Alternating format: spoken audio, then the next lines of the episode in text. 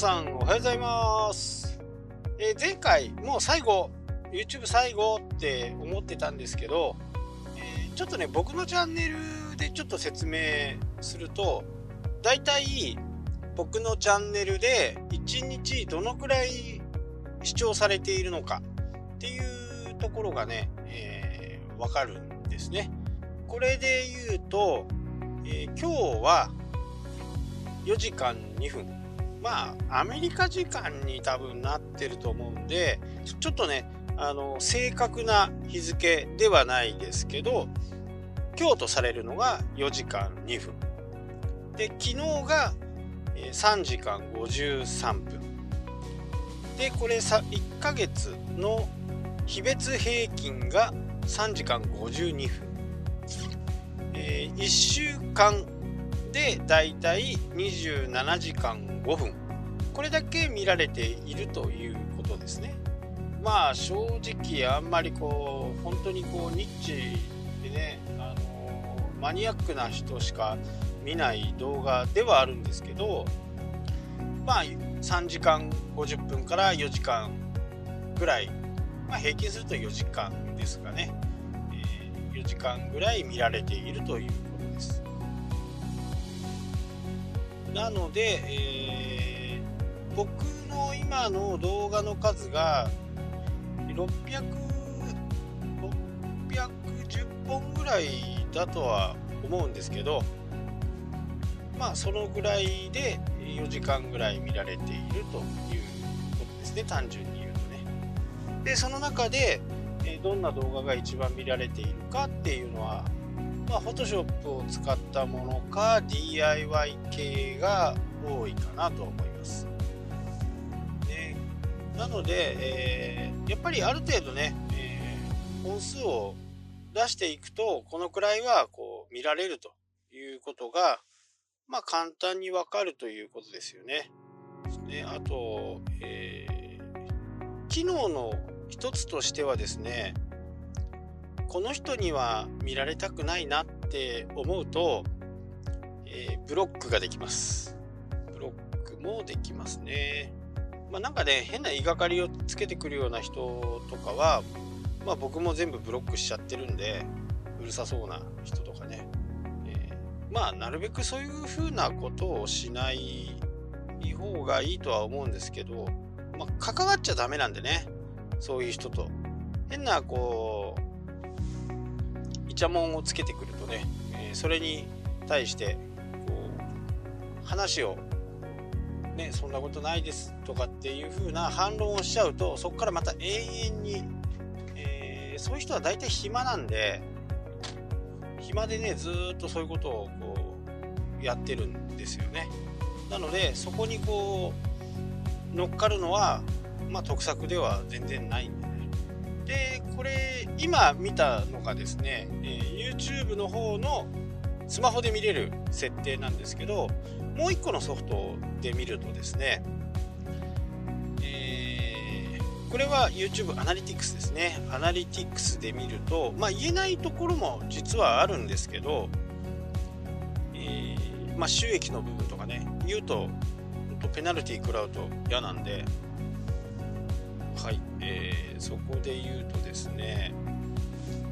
これはね、YouTube のアナリティクスでスマホで見てる感じです。えー、まあ、リアルタイム48時間で1200回再生されているで、えー、一番今見られているのは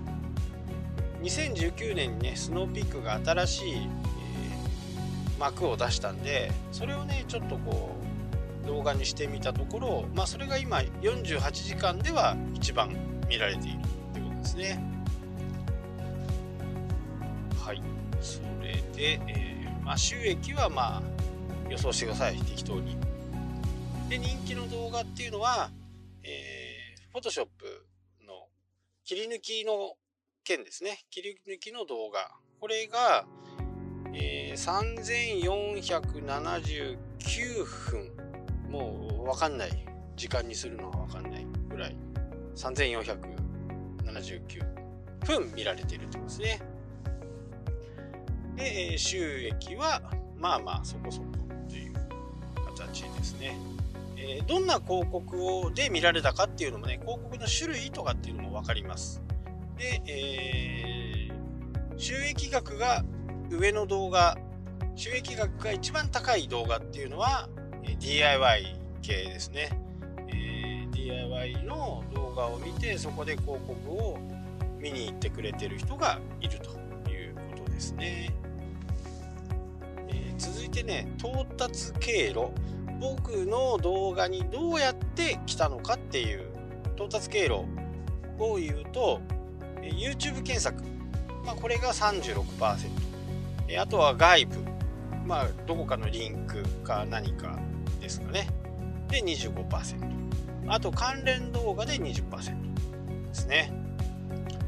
えー、で、えー、検索はどこから来てるのかっていうことになるとこれは Google ですね。Google サーチが 37%Yahoo サーチが11%っていうことですね。あと上位のキーワードとかっていうのも、えー、出てます。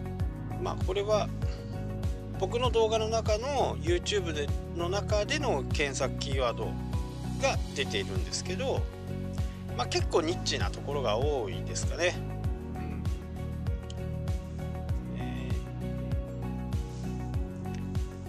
でユーザー層はおなんか少しユーザー層が変わってきましたね。久しぶりに見るんでねあれですけど、え男性85%女性14.8%少しこう女性も女性にも見られるようになった動画になったと思います昔はね95%が男性で5%ぐらいが女性でしたこれは1ヶ月あたりです。1ヶ月でこう変わっていくんで、なので最近の動画は、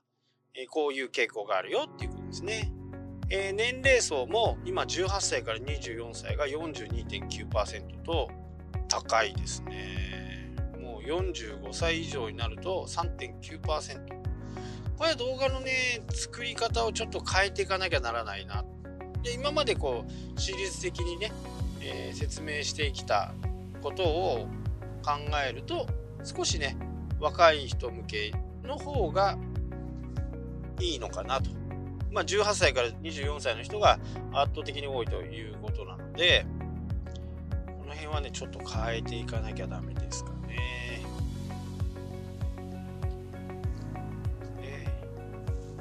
あとはまあいろいろありますけどね、えー、再生リストっていうのがあります。えー、再生リストっていうのは例えば僕の場合の再生リストは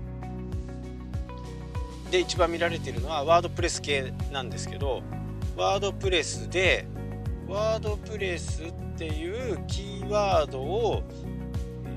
これを自動で設定できるんですけどタイトルや動画の説明やタグに入れると自動的に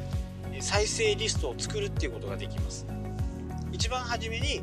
ワードプレスっていう言葉を指定します。再生リストを作る場合にどんなキーワードどんなワードが入ったら再生リストに入れますかっていうこと。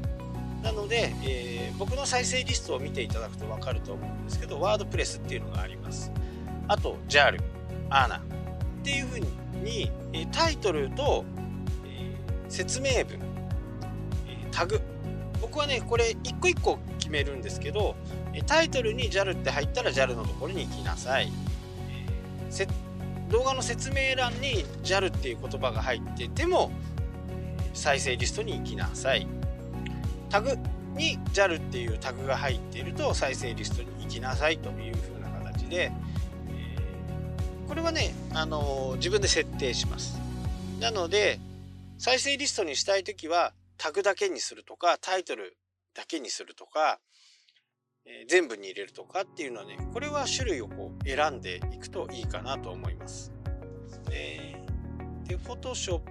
系がこの間1万再生されましたよっていう連絡が来ましたね。メールでね。そういうふうにこ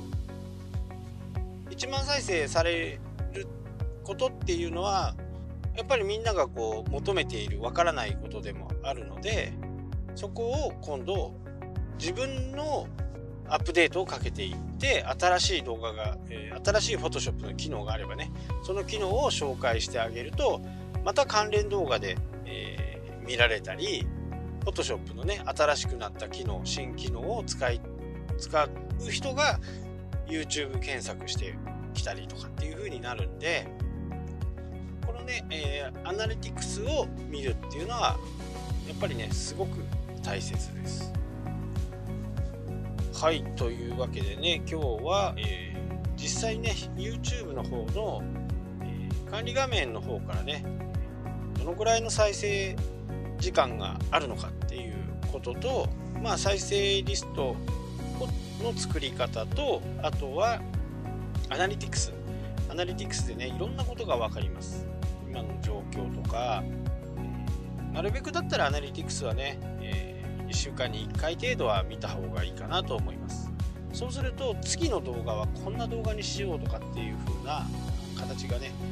多分目に見えてくると思いますのでその辺はね作っていって再生回数が上がる動画上がらない動画この違いをしっかり見極めるっていうことが大切かなと思います。はいというわけで今日はここまでになります。また明日もやりますのでよろしくお願いいたします。したっけ？